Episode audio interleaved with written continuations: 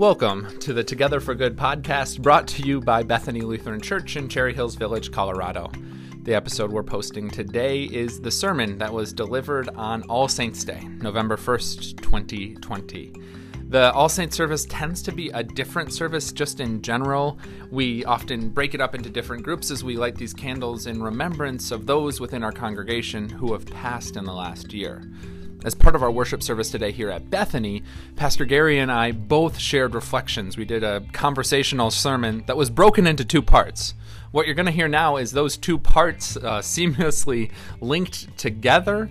Uh, and again, it's our reflection on the texts assigned for this All Saints' Day and the idea of All Saints' Day in general, where we remember the promises of Christ's resurrection even in the midst of death and struggle. All right, that's enough of a preview for all of that. Here it is the sermon from All Saints' Day 2020. On this All Saints Sunday, we are aware that God makes a proclamation that we are saints, that those who are, who are remembered in a candle today are saints. Now, for us, this this might seem as if the church is getting a little ahead of itself, at least Bethany Lutheran Church, because so much of what we know as saints are people who have done so much throughout their lifetime that now they are known as Saint somebody. We have Saint Paul, Saint Peter, Saint John. We name uh, churches after them because it seems like they have accomplished so much. And so they are what would appear to be saintly. And yet today, on All Saints Sunday, we proclaim the sainthood.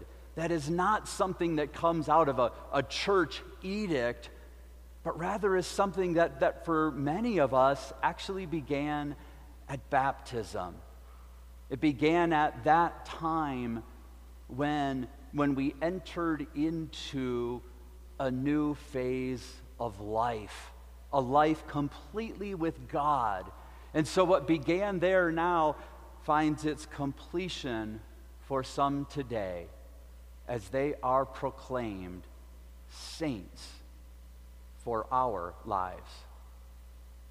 And I love what you've done there by talking about baptism, because that is kind of this moment when we are declared children of God. And we use that language very specifically and we heard it in that reading that you shared from First John. And this idea of being a child of God has been something that's been so important to me in my life. And it's been this really good reminder that when other people might be lobbing certain uh, phrases against me or saying cruel things to me, or if I get labeled as, as a failure or a mess up, that those labels don't matter because of what God has already said about me in my baptism. And it also goes further than that, too. This title, Child of God, gives me great humility, too, to remember that anything that I accomplish, any fancy title that I might achieve, also is secondary to what God has said about me. I am a child of God, and nothing can change that. Nothing can take that away from me. Whenever I lead a funeral, I try and remind people of that fact, exactly what I'm talking about. And, and so, very often at the very beginning of the service, I'll say, We're gathered here today to remember uh, the life of John Smith and to celebrate the promise of Christ's resurrection. And then I'll go on to kind of list some of the things that John Smith, whoever it might be, has accomplished in their life. John was a father and a husband and a brother and an avid golfer and a collector of stamps and just list things off. And then I'll conclude it by saying, but John is a child of God. It's a reminder that all of the titles that we might procure in this lifetime, everything that's said about us in this life, that is secondary to what God says about us. And not only that, but what God says about us is eternal and forever. While John Smith may no longer be an avid golfer, he still is a child of God. And on a day like today, I think it's really important to remember that. It is, particularly when you, when you realize that when we name these people as saints, we're not proclaiming something about their life that was saintly. We're proclaiming something about God's calling of mm. them. that was saintly. And so when we think about that, we often talk about a baptismal journey. And I think that's so important. We enter into a process of sainthood as a journey. And what's important to me about that is that um, unlike most women I know, when I get lost, I just stay lost and I don't stop and ask for directions. Instead, you know, but that sometimes is part of the journey. And that is for us. So that journey means that I that I have not been perfect in my life. It means these people haven't been perfect in their lives, but they've been on this journey. It's a journey that that God called them into, claimed them into, it is this sense of a baptismal journey. And as we proclaim them as saints, we don't leave out parts of their life. We, we, we talk about them as saints in totality mm-hmm. because that is how God called them to be real people in a real world. And so, and so we are on this journey. And I'm reminded of something Martin Luther said. And I know I talked about him a lot last week, but he, he was big on this idea of paradox. And he talks about how the life of faith has a lot of paradoxes in it, where we believe two seemingly contradictory ideas at the same time. And one of his biggest paradoxes was this idea of saint and sinner, that every person is simultaneously saint and sinner. And so it's this good reminder that yes, all have sinned and fall short of the glory of God. No one is perfect, like you're saying, but we're all on this journey together. And because of God's grace and God's willingness to forgive again and again and again, God doesn't see us as sinner, but God sees us as saint. And so, whatever we encounter in this lifetime, whatever struggles we have, whatever sin comes across our life, we are reminded that we are sheltered under the shadow of God's wings, that we are saints because God says that we're saints. Just about every single year, that reading from Matthew's gospel is assigned as the gospel reading for All Saints Sunday. And inevitably, when I start to prepare for All Saints Sunday, I look to see what the gospel reading is assigned for that day, and I read this for the first time and think, what are they doing? It seems at first like such an odd passage to choose on a day when we want to be reminded of the resurrection. I don't know why they didn't pick a great Easter story about Jesus coming out of the tomb because it seems like that's the type of thing we want to hear on a day like today. I also think about some of the words that Jesus says within these Beatitudes. He says, Blessed are those who mourn, for they will be comforted. And what I know and learned in seminary is that when someone is mourning, you should never say to them, Blessed are those who mourn. These phrases that Jesus utters in the Beatitudes seem so strange and contradictory and not at all like what we want to hear on a day like today. But if I dig a little deeper and I sit with this reading for a little while, what I start to realize is that these statements are kind of paradoxical, like I was saying during our last reflection. They're a little odd and a little off, and it serves as a reminder that God is in the business of doing the unexpected. That God is always coming along and turning things on their head and making us think differently and flipping everything upside down.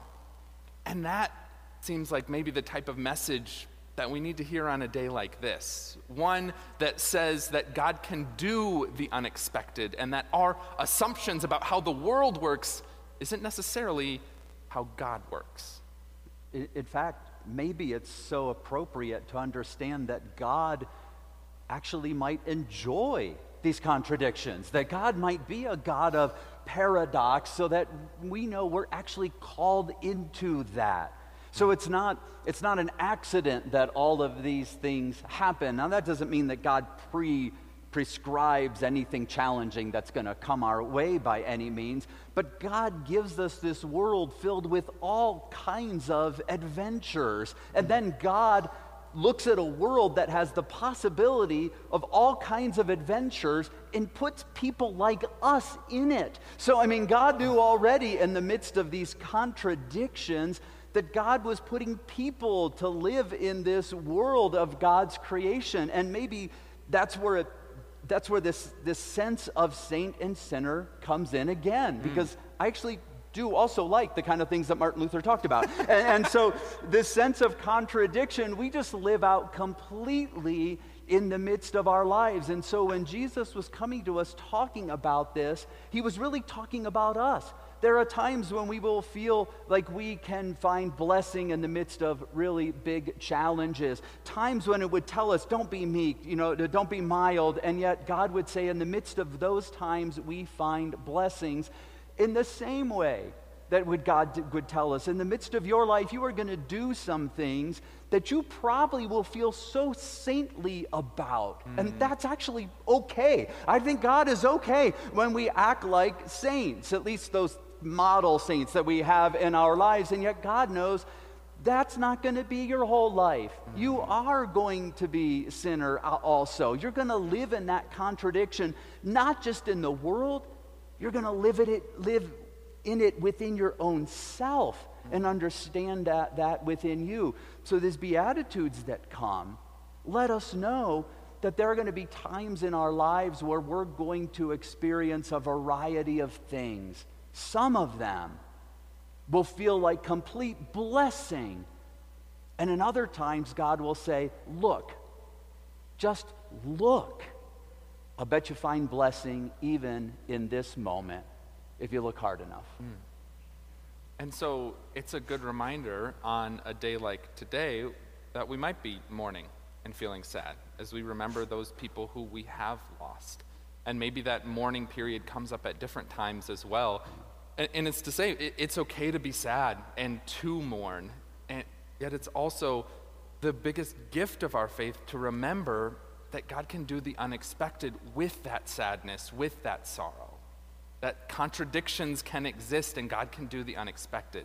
I'm reminded of the fact that the cross is the central symbol of our faith. We, we have them everywhere, and, and yet, if you look at it on, at, for face value, the cross is supposed to be the dead end. It was supposed to be the end of Jesus' life, the end of his ministry and his mission, the end of his followers and them leading in his ways. And yet, it was just the beginning. God takes the cross and brings new life. And so it's a reminder that whatever loss, sorrow, sadness we're feeling, God can bring new life even there too. You know, when you think about that, the cross being the ending, of course, from cross then to tomb. And then it seems like everything that just stopped. But then it was when the day broke on a new day on the Sabbath that the women went to the tomb. And I'm kind of a fan of, of, homonyms when it comes to that, you know, two words that are sound the same but different. And this is maybe one of those times when we would say that death is a time of mourning, M O U R N, mourning, and yet there always will be another morning, M O R N I N G. And so there's this sense that God continues to find new life, creation, in the midst of the most desperate of situations. God looks at mourning and promises us a new morning. And at early dawn on that first day, the women went to the tomb. And there they found that God still is at work in the world. And so we'll find it too. In the midst of a lives of contradiction, Every new morning is God's promise of recreation for the, for the world, but for our own lives as well. Amen.